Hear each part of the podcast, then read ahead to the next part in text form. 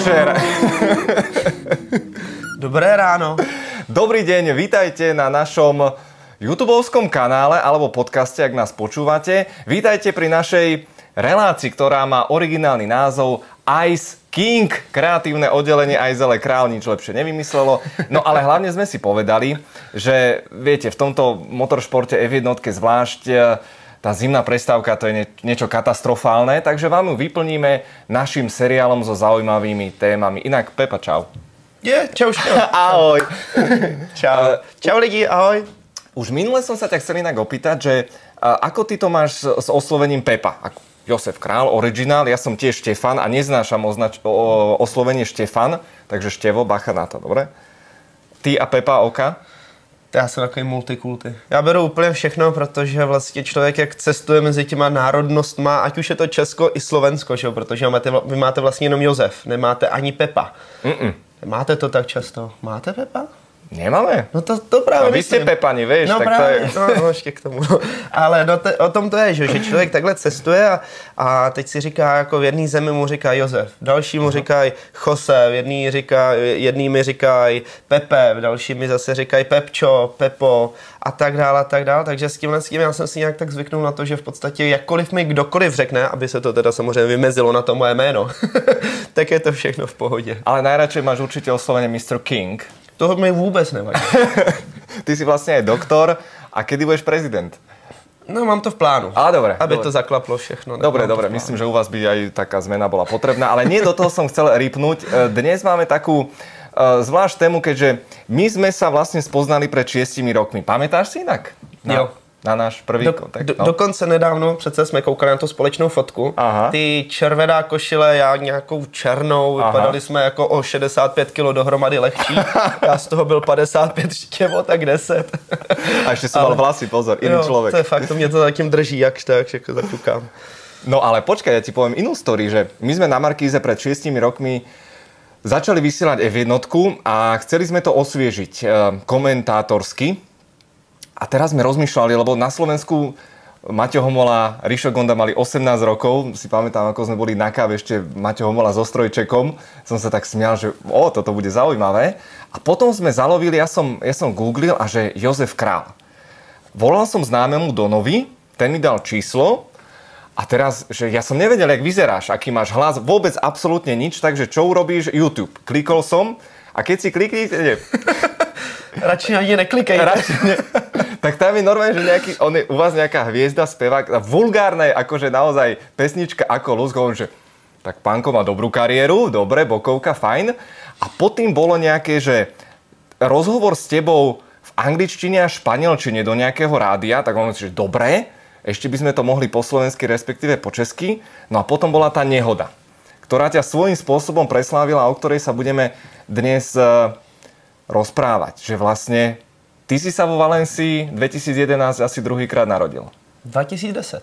10. 10, no to letí, no, ale 10. Uh, rozhodně, rozhodně. Já jsem ze zprvu vůbec ze začátku, když se to stalo, respektive potom, tak jsem to téměř slavil jak moje druhý narozeniny, protože uh, fakt všichni v podstatě od doktorů přes všechny lidi, co to kde kdy viděli a co se na to i dneska, když se na to podíváte, tak všichni říkají, jak tohle mohl, mohl vůbec přežít, jak je to možný. A, a v konečné fázi taková ta nejvíc ironicky motivační věc je, když člověk leží že jo, na tom lůžku v té nemocnici a, a přijde ten pan doktor, neurochirurg, ten vlastně nejvíc povolaný a, a kouká na mě a říká, já to nechápu. Mm-hmm. Samozřejmě na tom morfiu tam člověk leží úplně vyřízený, tak na něj koukám, říkám, a co, ono jak jsi to mohl přežít? Mm. říkám, aha, no tak, tak to je dobrý, to je super vědět, ale na druhou stranu, když se to teďka člověk eh, zhodnotí zpětně, tak i to právě udívení a to, jak vlastně nikdo nevěřil tomu, že jsem to vůbec přežil, ale za druhý, že pořád sedím tady, dokonce se snažím i sem tam rovně a, a k tomu všemu nemám žádný trvalý následky a můžu dál závodit, tak to je prostě strašně jakoby ta, ta nejsilnější motivace, která tam z začátku byla, vlastně dospělo to až do toho stavu, že je to téměř ide, ideální, perfektní, bez problémů. No, na lepšiu ilustráciu. Ak ste to doteraz nevideli, tak eh, to uvidíte určite, lebo to stojí za pozretie, minimálne však všetci sme krvilační, tak trošku. Uh, Valencia 2010 a Čo sa tam vlastne stalo? Ten, ten blázon, on ťa testoval na brzdách, alebo zabrzdil skôr, alebo jednoducho bolo to salto. Deň na to Mark Weber. Ja si pamätám v redakcii, ako som tedy Markize v Záhorskej sedela a videl som Marka Webera, že ty volá, však deň predtým, čo tam majú letecké dni v tej Valencii. Mark Weber v pohode odhodil volant a vystúpil zo svojho Red Bullu, bol v pohode, kdežto ty si to mal oveľa, oveľa horšie. No, vypadalo to, že lepší, ale potom ty následky byly horší. Mark Webber se prolétnul úplně stejně jak já, on tam dal to samý salto, ale dopadnul vlastně uh, na bok toho auta, to auto začalo kutálet a jak vlastně kutálí se, tak ono zpomaluje. U mě byl největší problém to, že já vlastně dopadnul zpátky na ty kola, který ale samozřejmě okamžitě to zavěšení, ty pneumatiky explodovaly a já jsem vlastně po tom dřevěným břiše té formule, protože vlastně každá formule musí mít tu podlahu ze dřeva, no. tak okamžitě, jakmile to na to přistálo, tak já už potom letěl v podstatě, aniž bych jakkoliv dokázal zabrzdit. Když to právě Mark Webber dokázal aspoň něco zpomalit, ale ten paradox celý, celého toho závodního víkendu už od začátku já já sám jsem měl pocit, že tam vůbec ani nechci jet. Prostě mm-hmm. cítil jsem, že to bude špatný. A to si mal přesně Kubice a, na tom rally. Úplně no, to jisté. To ale většinou. Průšvih je, že ta dnešní doba je taková, že jsme pod takovým tlakem, že lidi už nedají na ty vlastní instinkty a neřeknou, jo, cítím se špatně, mm. nepojedu. Ale prostě za prvý, je tam obrovský tlak, za druhý snad nikdy se nestalo, že by někdo dobrovolně vynechal závod ve no, formulích. No, no. Nikomu se úplně nechce, no a za třetí to stojí obrovský balík peněz. A to jsou prostě tři takové atributy, které nakonec toho kluka, jezdce, chlapa nebo kohokoliv holku v konečné fázi můžou donutit k tomu, nezapomínat, uh, můžou donutit k tomu, Uh, že pokračuje v tom nějakým výkonu, sportu hmm. nebo něčem, co vlastně ani nechce dělat. No a to byl stejný ten moment u mě, když jsme tam přiletěli, tak vlastně lítá se ve středu na ty závody, tak uh, ve čtvrtek si potom každý prochází dráhu a jsem se tam potkal vlastně s Michaelem Schumacherem přímo na té trati, protože on, když se v té době vlastně vracel do Formule 1, tak eh, před tou sezónou testoval právě v týmu Supernova v tom mým autě, mm-hmm. jezdil a zkoušel si, jestli je fyzicky zdatné, aby se vůbec připravil, protože se nesmělo jezdit ve Formule 1, tak alespoň v GP2 právě u toho mýho týmu. Musím ti do toho skočiť, eh, lebo si jeden z mála v našej krajine, ktorý mal tu čest sa s Michaelom Schumacherom stretnúť. Pevne veríme, že tá šanca ešte udeje sa zázrak a ešte príde, ale tak aspoň v skrátke, aký to byl člověk? Ako na těba působil? Super. Jako pro mě třeba největší, co je něco, co podle mě ani v té televizi tak moc nevypadá, je to, jak on je strašně fit. Hmm. A vlastně No teraz to, nie, bohužel, ale no, vtedy, no. Bohužel, jakoby teď, ale v té době přesně to bylo člověk, který přišel a nikdo by mu neřekl 40 let. Jako to prostě on vypadal na 28. Hmm. Jo, neskutečný, prostě vysportovaný, fit, fajn, strašně kamarádský, jezdil tam s náma vlastně dohromady všeho všudy 6 dnů, hmm. ale okamžitě, jakmile mě mého, mýho inženýra viděl na té dráze, tak okamžitě zastavil a hned jsme začali řešit různé věci, detaily o té trati a uh, úplně neskutečný. Samozřejmě ta jeho zpětná vazba, ať ta technická, nebo vůbec ta, ta pocitová, ta motivace která z něj vyzařuje, nejenom jakoby jeho samotná, ale i pro ten, pro ten závodní tým, pro ty jezdce okolo, pro ty mechaniky, inženýry, to je, to je něco, co vždycky bylo, to dá se říct možná největší kouzlo právě mm. Michala Schumachera, takže teď mu budem držet palce, samozřejmě, aby se to náhodou vyřešilo, ale... A počkaj, ale vtedy ještě asi nějak selfiečka, alebo tak? No vůbec nic, máme nic, asi no. dvě fotky jenom takhle, jak procházeli novináři mm-hmm. okolo nás, ale opravdu tak tam to je i na těch závodech trošku jinačí, že opravdu se odděluje ten svět, který vlastně jakoby se fotí, tvoří Jasne. a potom ten, kde vlastně se opravdu pracuje, protože ve chvíli, kdy uh, je ten jezdec na těch závodech a začne to od toho čtvrtka, tak je jich strašně málo, když se podíváme, kdo vlastně z těch jezdců vrcholových dokáže točit takový ty vlogy nebo nějaký příspěvky. To opravdu je téměř, téměř dneska nikdo to nedělá. Za ně to dělají nějaký PR manažeři, hmm. protože toho času tam je fakt strašně málo a každý se soustředí na ten výkon. A v té době ještě k tomu přesně ty selfiečka nefrčely, takže, takže ty fotky tam nejsou, ale, ale pro mě to bylo obrovský zážitek. Hmm. Opravdu pokaždý, když se s tím člověk potkal, tak, tak to bylo super. Ale proč mě tohle to se nejvíc zarilo v paměti bylo, že my oba dva jsme měli úplně stejný názor na tu trať. Že to je špatný, špatná orientace, téměř nebezpečný. Pokud se pojede za sebou, tak vlastně jezdec neví, kde má brzdit neví, co se stane, nevidí za ty zatáčky. Pořád, i když se to zdá jako trošku šílenost, tak pořád třeba Monaco pro mě je extrémně bezpečná trať oproti Valenci, která opravdu to byl prostě problém, nezáživná trať, taková jakoby divně, divně pochopitelná, nebyl tam žádný rytmus a od začátku jsem věděl, že to je špatně. Tak bez a... rytmusu, no. Přesně. no, pardon. No, tak to tam nebylo prostě. Všechno bylo špatně od začátku a aspoň jsem nebyl sám, kdo si to myslel. Hneď v hlave sa mi začala odohrávať taká pesnička od uh, interpreta, je to niekde, ale uh, iné som chcel. Uh, boli to GP2, aj dnes vizuálne masívne, veľké monoposty, atmosférické motory. Uh, inak Šumi po tom svojom návrate do Mercedesu Valencia je jediná, jediná trať, na ktorej získal pódium. Mm-hmm. A, ale čo sa stalo v tom inkriminovanom okamihu s Gonzálesom? Koho to bola chyba? No, já jedno, jednoznačně vždycky říkám, že ta chyba byla moje. Mm-hmm. Což je prostě věc, kde já byl ten, kdo jede vzadu a nezávisle na tom, co se děje před tím daným každým jezdcem, tak po každý ten, kdo narazí ze zadu do někoho, tak měl být opatrnější, měl jet pomalej, prostě předvídat. A to jsou věci, které člověk bere hodně automaticky, ale já to vždycky přirovnávám i k tomu běžnému provozu, kde vlastně po každý, když je nehoda, někdo nabourá ze zadu do toho auta před ním, tak je to po každý vlastně automaticky chyba vlastně toho vzadu a je jedno to, co vlastně ten člověk před vámi dělá. Což je potom samozřejmě o tom, jak už si to vyloží kdokoliv další, kdo na to kouká, nebo jakkoliv se vlastně to pochopí uh, i ten samotný jezdec nebo, nebo řidič, který tam je. Protože pro mě to bylo něco, jako když bychom jeli po rovince, teď ty auta samozřejmě v té Valenci jedou prostě přes 280, 290, uh, F1 v té době tam jezdili těsně na 300. A jedem, jedem a jak kdyby prostě uprostřed rovinky někdo zabrzdil. Mm-hmm. To samé se stalo mně, samozřejmě je to spíš ten příměr tomu, jak to vlastně vypadalo, ten pocit pro mě, protože my jsme jeli a brzdí se tam opravdu, když je to po tom startu, Víme, že všichni máme špinavé pneumatiky, nejsou zahřátý pořádně brzdy, bylo to vlastně, myslím si, druhý nebo třetí kolo. Uh, teď se to taky už ani přesně nepamatuju. Radši, radši, radši. A, a opravdu tam já jsem věděl, že musím zabrzdit nějakých 110, 110, 115, 115 metrů vlastně před tou zatáčkou. Tam jsou takový ty cedule vlastně, které říkají, kde jste, aby tam byl nějaký aspoň pocit toho odhadnutí toho brzdního bodu. No a já jsem těsně za Gonzálesem, opravdu přímo na něm a zrovna jsem chtěl udělat ten pohyb vlastně jakoby do té br- brzdní zóny, protože on jel hodně v defenzivní stopě.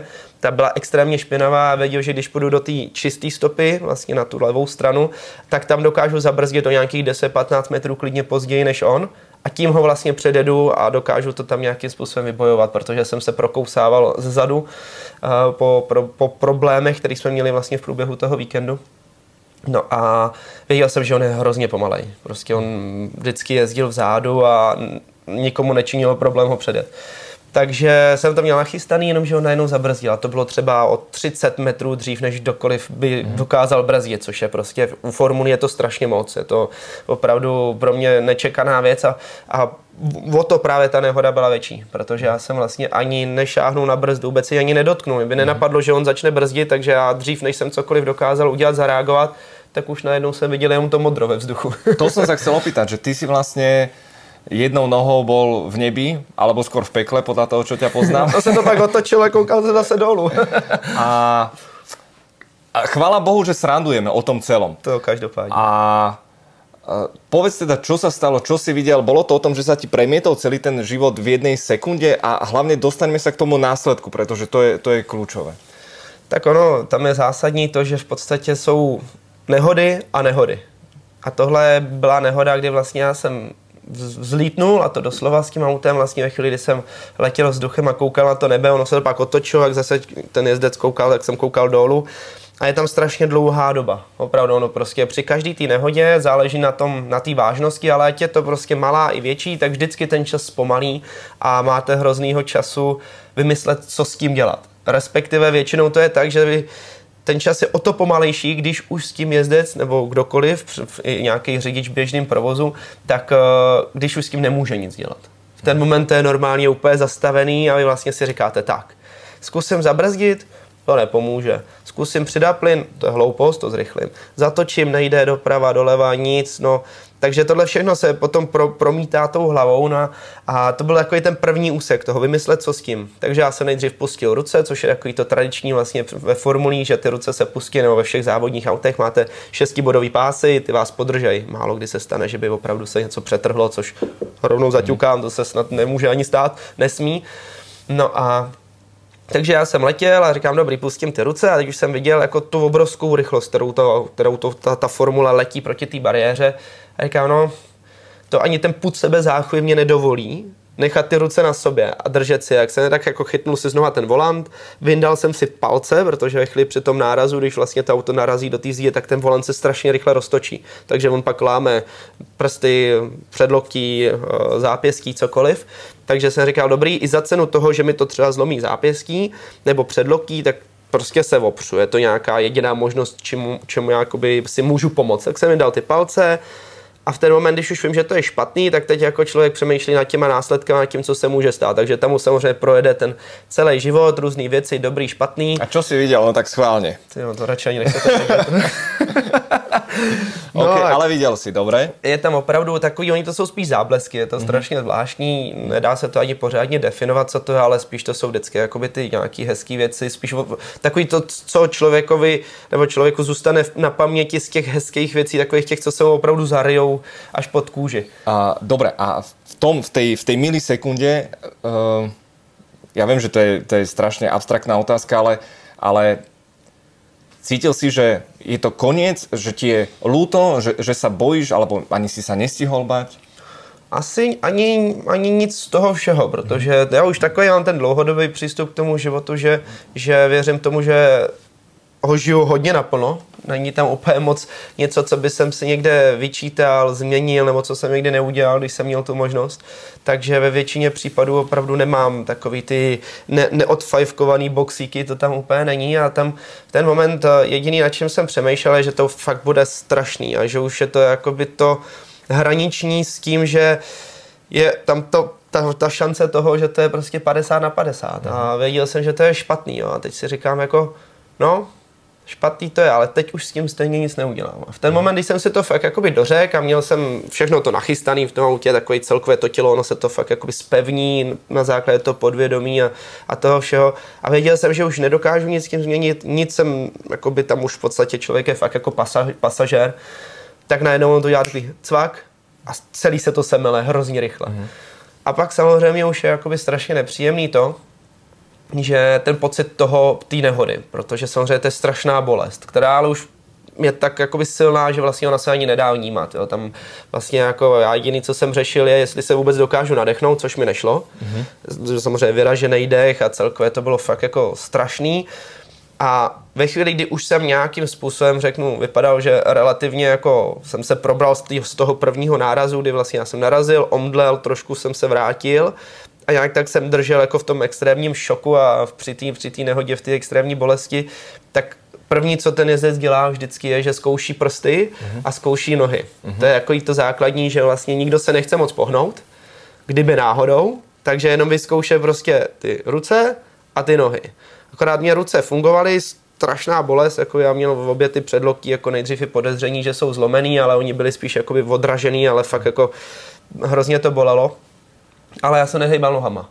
Což bylo jakoby úplně to nejzásadnější na tom všem, že vlastně v první fázi žiju, cítil jsem, že žiju jako, že budu žít. Mm-hmm. Což je takový to vnitřní, tam je to asi nepopsatelný, ale já jsem byl přesvědčený o tom, že vlastně jsem to přežil. Mm-hmm i když jsem se na to vůbec necítil, tak jsem věděl, že to je dobrý. Ale nehejbal jsem nohama.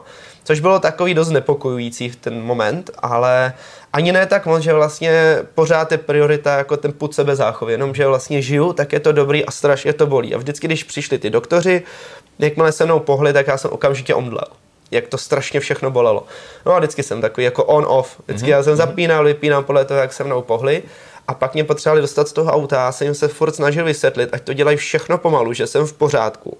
Jenomže to strašně bolí, že čím víc se mnou budou hejbat, tím to vlastně pro mě je horší a o to víc to bude bolet a, a bude, to, bude to nepříjemný. Takže takže vlastně oni jako by se snažili být pomalý, jenomže pořád mi ten doktor v té době opakoval, že mě musí dostat ven, kdybych měl vnitřní krvácení. Já jsem říkal, já ho nemám, já jsem o tom přesvědčený.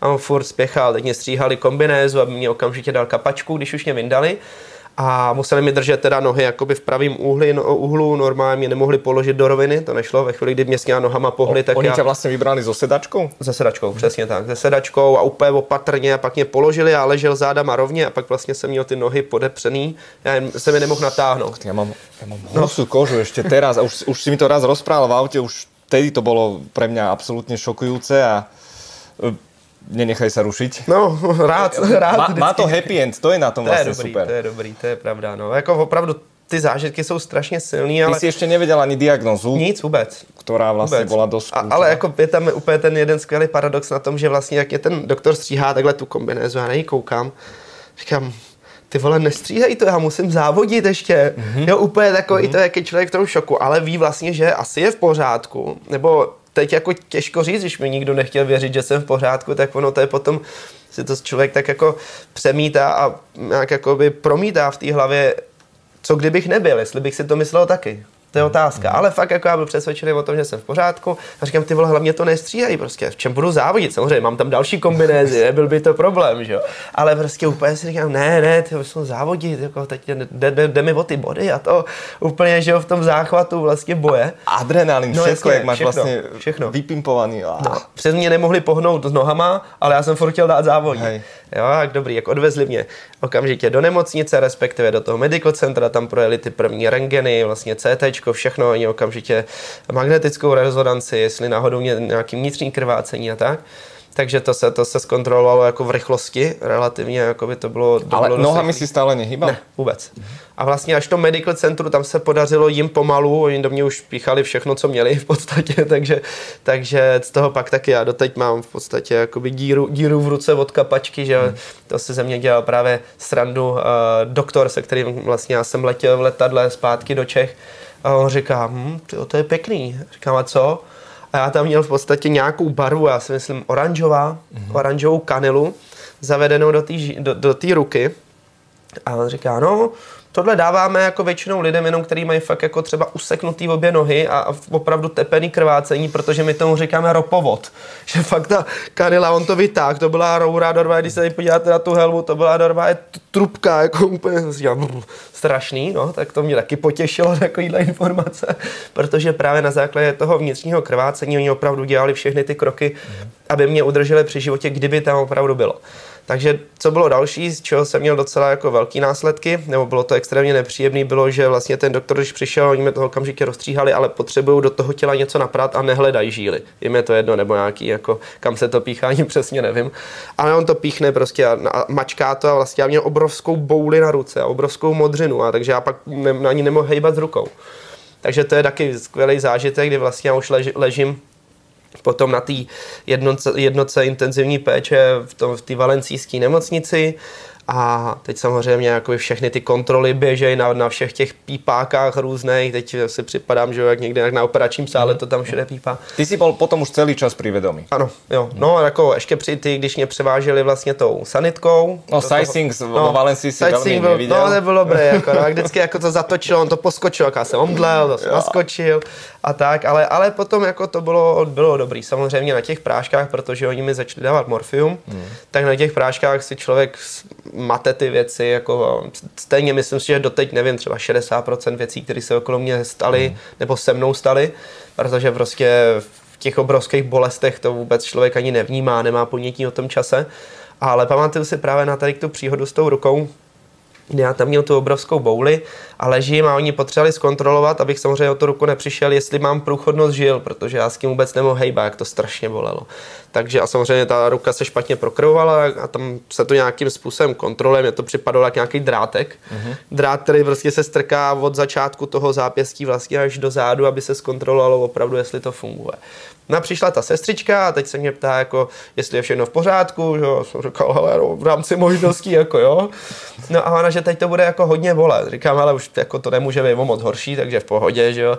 A ona, no ale hlavně nesmíš hnout rukou. Ve chvíli, kdy ucítí, že to strašně bolí, nesmíš s ní trhnout pryč, mm-hmm. protože samozřejmě v ten moment, abych si tam roztrhal půl ruky, asi mm-hmm. pravděpodobně. a musím to vydržet. No tak já to tam držel a na začátku jako dobrý, jak to jsem nadával jenom česky, On říká, klidně nadávej, jak chceš, křič, jak chceš, ale v pohodě, jenom s tím nehejbej. Pak už jsem nadával úplně jakoby všema jazykama, jaký znám asi. A řval jsem na ní úplně strašným, strašným způsobem. Pak jsem jí to teda říkal a ona se tomu smála a říkala, že jsem ještě řval nejméně z těch lidí v podstatě. No ale strašný, strašná bolest. A to teď jako hlavně já jsem sebou nemohl, nemohl pohnout ani ne kvůli té ruce, ale kvůli těm zádům. Já jsem s tím trochu pohnul a to tak strašně bolelo na ty záda, že bych okamžitě omdlel. Takže já už pak jako už jsem úplně rezignoval, už jsem mi přestal nadávat, protože jsem byl z toho hrozně unavený. A vlastně dá se říct, že ona to už pak dodělala a už ani nevím pořádně. No, takže Dlhujeme vám vlastně tu jednu z těch klíčových informací. Ty si mal vlastně zlomené dva stavce, respektíve obratle pre našich českých fanúšikov. som sa tak zlepšil inak v tejto... Ja som úplný polyglot vlastne. A to nastalo pri tom náraze a tom doťuknutí? No, v podstatě ve chvíli, kdy já jsem se znes a to auto dopadlo, tak uh, ono reálně já měl popraskaných vlastně sedm obratlů. Sedm obratlů, vlastně, který vlastně při tom nárazu, kdy to auto dopadlo a kompresně vlastně celá ta páteř se stlačila, tak ono to celý popraskalo vlastně celá ta páteř což jako by nebyl zas až tak velký problém. Problém byl, že dva ty obratle byly fakt jako prasklý po celý dílce, takže já měl vlastně z toho stavce, z toho obratle vlastně dvě poloviny. To ještě by taky nebyl úplně tak velký problém. Největší problém byl, když potom já jsem vlastně narazil do, do té bariéry, tak eh, vlastně 287 jsem se znes do vzduchu, 287 a 212 byl ten náraz potom do bariéry, kde jsem zastavil asi na metru a půl. No ale při tom nárazu, právě při tomhle tom čelním, tak uh, jedna ta polovina z těch vlastně dvou polovin, tak jedna se ještě oddělila, takže já měl vlastně na třetiny ten obratel. Dole byla ta větší základna a ten vršek vlastně jsem měl na dva takové kousky. Vím, že jak to tělo šlo ještě dopředu hodně samozřejmě tím nárazem, tak vlastně jeden ten kousek ujížděl a ten druhý by ho chtěl dojet, což by byl největší průšvih, co by mohl být. Tím, tím pádem by to znamenalo, že vlastně bych byl uh, od hrudníku dolů uh, ochrontej, hmm. protože samozřejmě pak by to za, zasáhlo do míchy a to bylo to zásadní, proč vlastně nikdo nechápal, že ty obratle zůstaly v té pozici, v jaký zůstaly. To je první věc a druhá, že jsem neměl to vnitřní krvácení.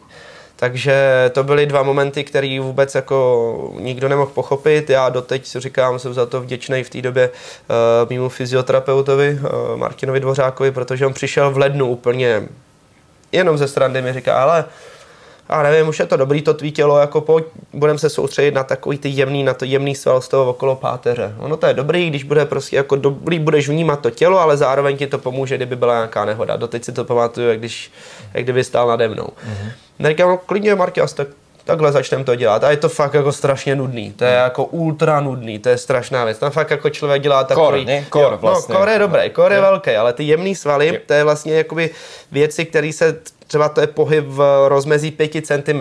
A opravdu jako při ten kor musí fungovat, musí to být v tom maximálním jakoby natažení a jsou to takový, nechci říct balanční věci, ale je to jenom takhle do tebe lehce strčí, no, v podstatě. A tohle to je, takhle by si to trénoval. Teď, teď už bys to trénoval.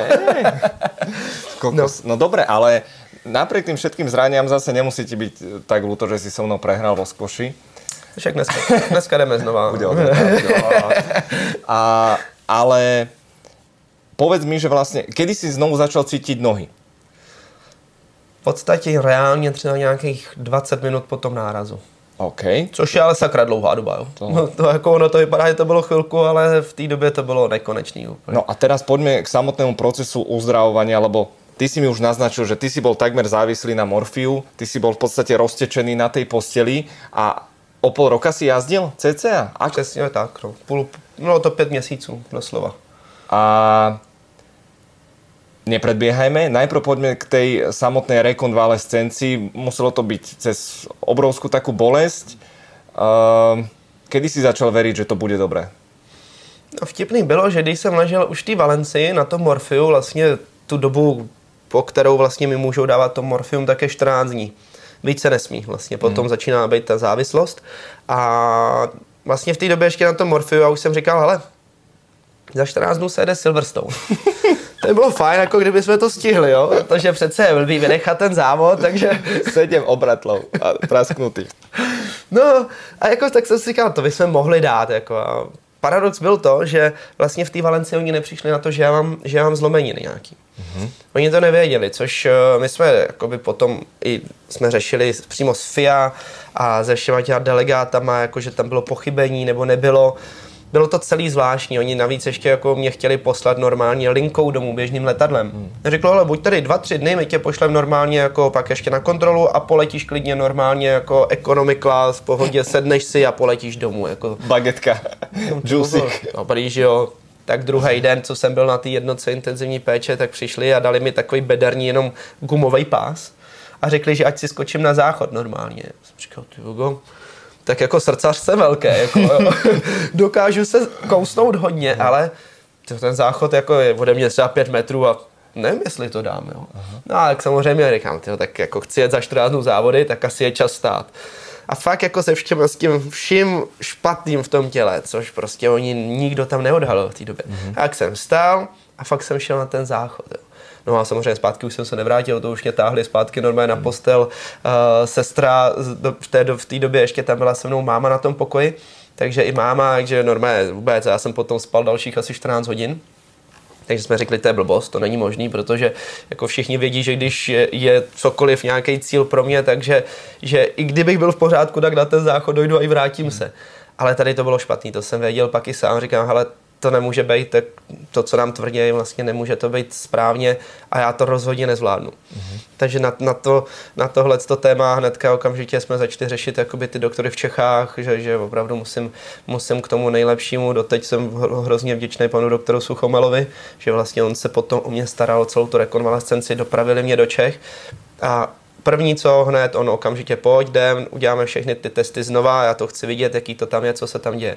No tak tam ještě pořád na ty testy jsem jel v takovým jako pololehu, mm-hmm. na takovým jako sklápěcím vozejku a ve chvíli, když už jsem od tam teď odcházel, tak už mě nenechal se ani sednout a už jsem jezdil normálně jako ležák. Mm-hmm. Nadával hrozně, celou cestu nadával, furt nadával.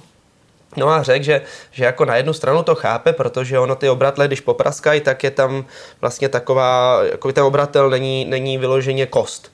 Je to taková téměř jako houba, nebo jako ono to tam to odvápnění, než, než tam proběhne, tak to je vidět tady ty zlámané kostě, tam je to hned, ale to odvápnění těch obratlých chvilku trvá. Jak on říkal, to je jediný, co je možná trošičku obhajuje, na druhou stranu, jako oni to neměli podcenit, měli tě tam nechat a tak dále a tak dále.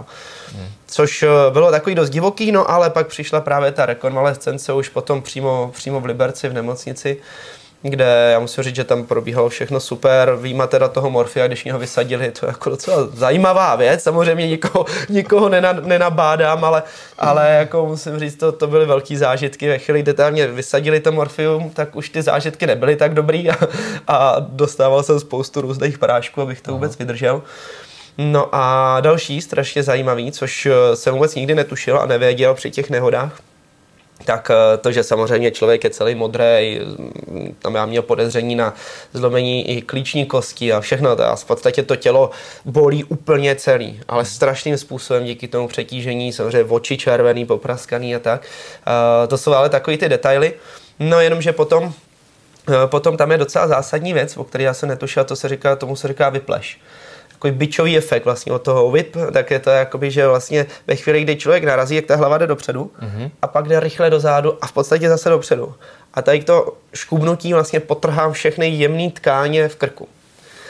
No a tak to bylo dobrý, tak teď já jsem ležel, že jo, jsem si říkal, jako xkrát mě bylo špatně a to člověk přisuzuje spíš těm práškům a že mu motá hlava, samozřejmě jako bolí všechno a nemůžu nic, ani napít se, takže všechno se dělá opravdu napevno v korzetu v jedné pozici, na záchod si člověk nedojde nic. O dva týdny Silverstone? No, o dva týdny Silverstone jsem pomaličku jako přestával jako uh, nějak tak jako si říkat, že to je plán, to už i Morfium, právě, no, ano. Do, do, na Morfiu to bylo dobrý, pak právě už jsem mm. říkal, asi ne. A i mm. právě pan doktor přišel a říká, hele, asi ne. Mm. To je tak jako, když to půjde dobře na půl roku, mm. Říkám, tak to zase jsem říkal, tak to já asi ne, to ne, to je moc dlouho, to musíme stihnout dřív. No a právě už po té době vlastně, kdy on řekl, dobrý, ležíš tady vlastně, to byly nějaký tři, čtyři týdny, co jsem ležel, a říká, dostaneš prostě pevný korzet, nesmíš to zatěžovat, ale zkusíme vždycky na chvilku, co to s tebou udělá, jenom aby si třeba jako aspoň třeba došel na záchod. Já už jsem fakt jako z toho byl strašně nervózní a on to viděl, že já prostě, když ležím, tak to se mu není úplně jednoduchý. Hmm. Takže to, takže já jsem říkal, že prostě potřebuji aspoň trochu něco zkusit, uh, abych byl v pohodě, že to fakt jako všechno funguje, jak má. No jenom, že ono nefungovalo, protože já jsem ten záchod zase, to byla vzdálenost, ani nebylo pět metrů. Což jsem věděl tentokrát, že to nebude jednoduchý tam dojít, tak jsem si samozřejmě, samozřejmě zavolal úplně všechny, aby mě hlídali a že to zvládnu sám. Jak podél stěny jsem šel a celý ten pokoj dělal v podstatě tohle to se mnou, jo, takhle. Říkal jsem, to, to není možný, jak je to možný? No, on přišel a říká, tak co, blbý, co? Říkám, no, no, já jsem ti to říkal. Jo, no a co to je? A on, no, teď to je, jako mi začal popisovat ten vypleš, ten bičový efekt, on říká, to bude ještě trvat. To je průšvih, dokud se to fakt jako nesklidní, ty, ty svaly v tom krku, tak ty nemáš vůbec žádnou rovnováhu, žádný balans, nic. Takže ty v podstatě cokoliv chceš udělat, tak jsi pořád jako na vodě.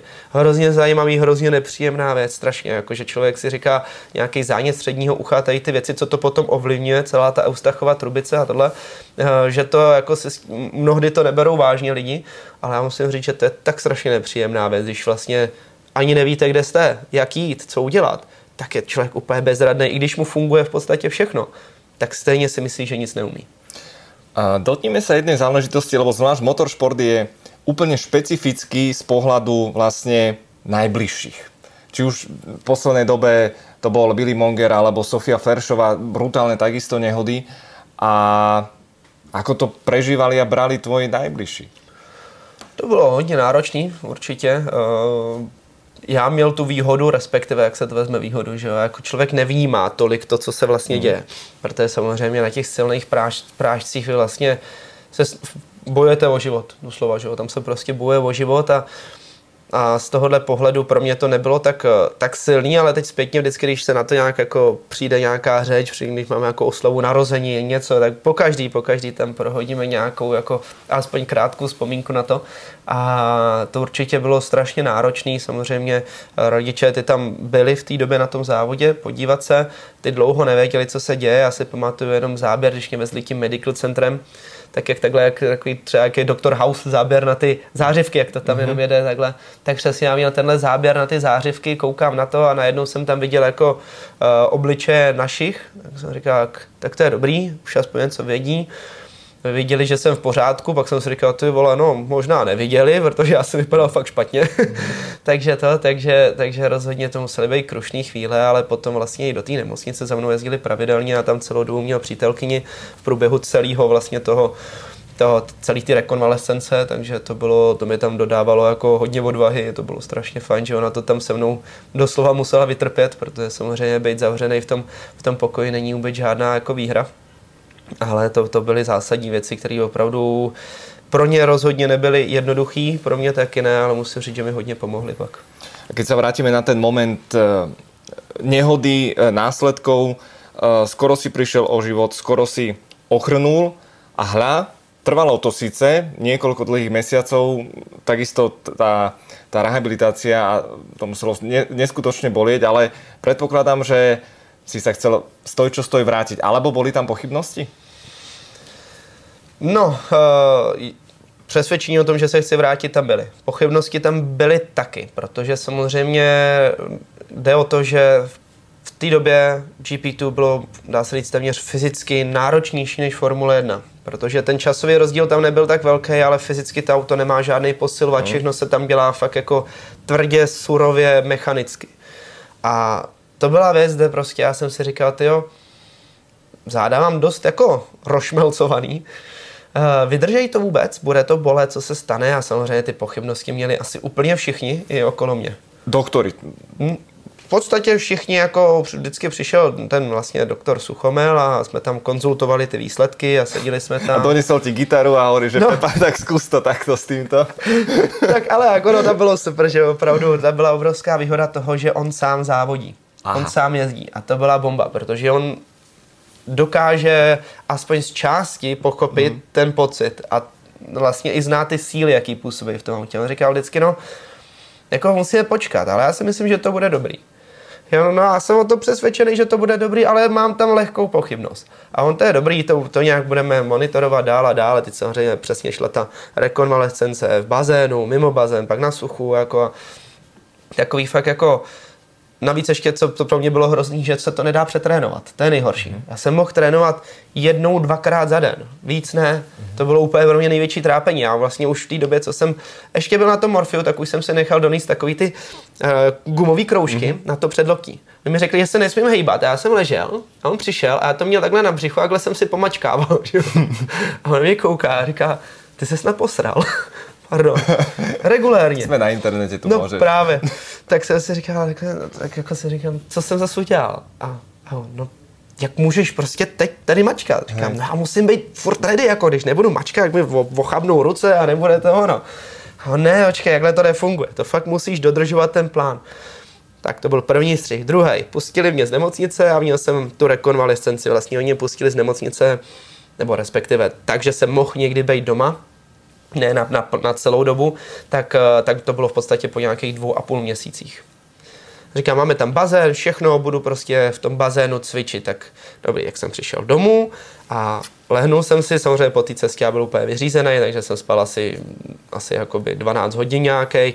A ráno samozřejmě nažavený na to říkám, dobrý, tak, tak zabereme, že jo, to bude dobrý dávám tomu dva týdny a jsem zpátky v autě. No super, tak jsem přišel a říkám, hele, jdem trénovat. Teď jsem všechny jako zmobilizoval, mm-hmm. věděl jsem přesně, co mám dělat. Zavolal jsem vlastně toho Martina, fyzioterapeuta, jak jsme tam všichni byli nachystaný, tak já vystřelil, teda jako ne úplně vystřelil, no jenom to stávání mi trvalo třeba, já nevím, 15 minut, jo, než mm-hmm. jsem to nějakým způsobem zvládnul. A smažil jsem to do toho bazénu, třeba krok za, za dvě minuty, že jo. Mm-hmm. prostě hrozně rychle jsem spěchal do toho bazénu.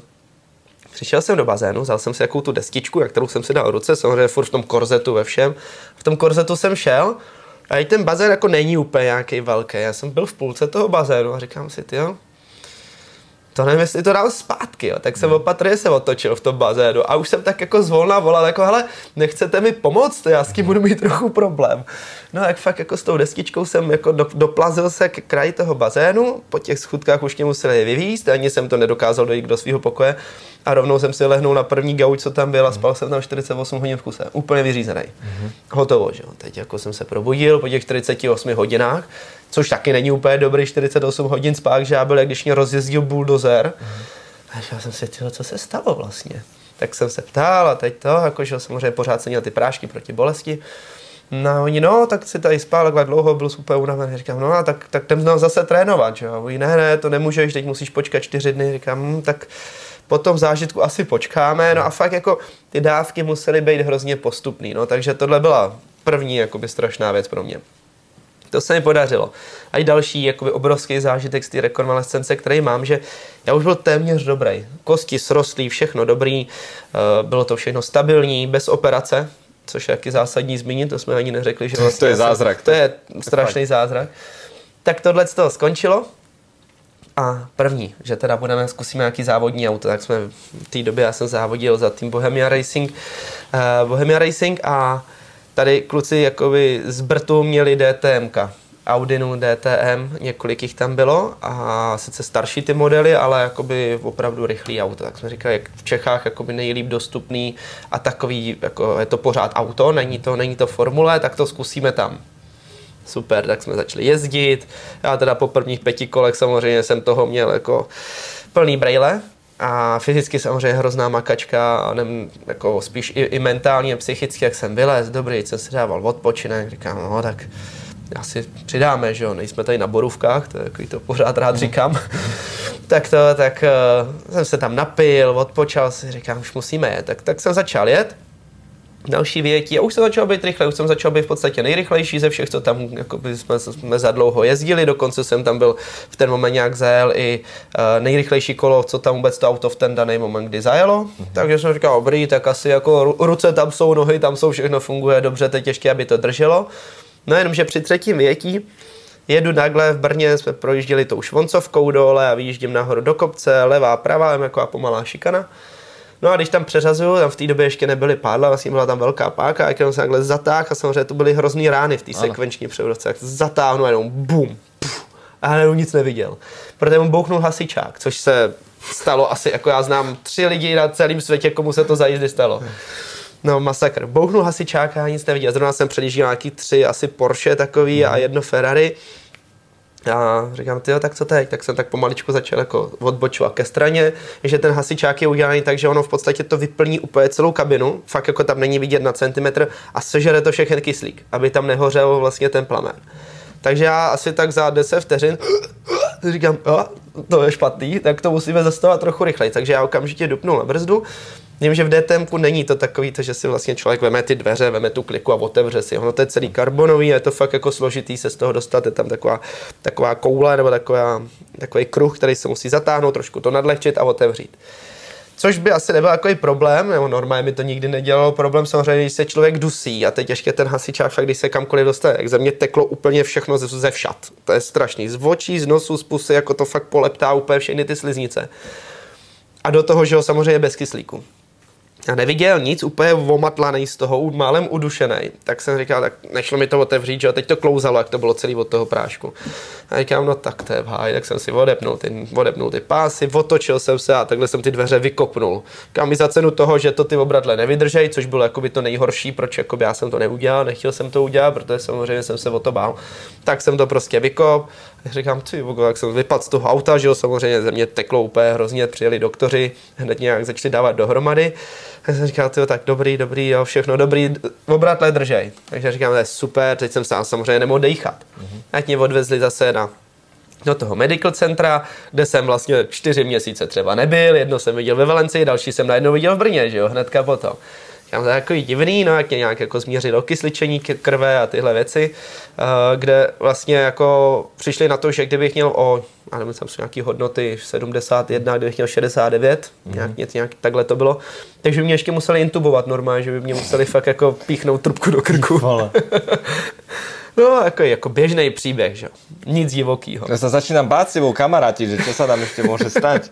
No ale dobre, otočme to do, do pozitívneho záveru, aj v zmysle tom, že naozaj si mal obrovské šťastie v nešťastí a ešte aj v takom detaili, čo môžeme, trošku pracujem, že čo môžeme povedať, že ty si mal našťastie, a to je poučenie aj pre vás, um, priatelia, ty si mal dobrú poistku. Taky.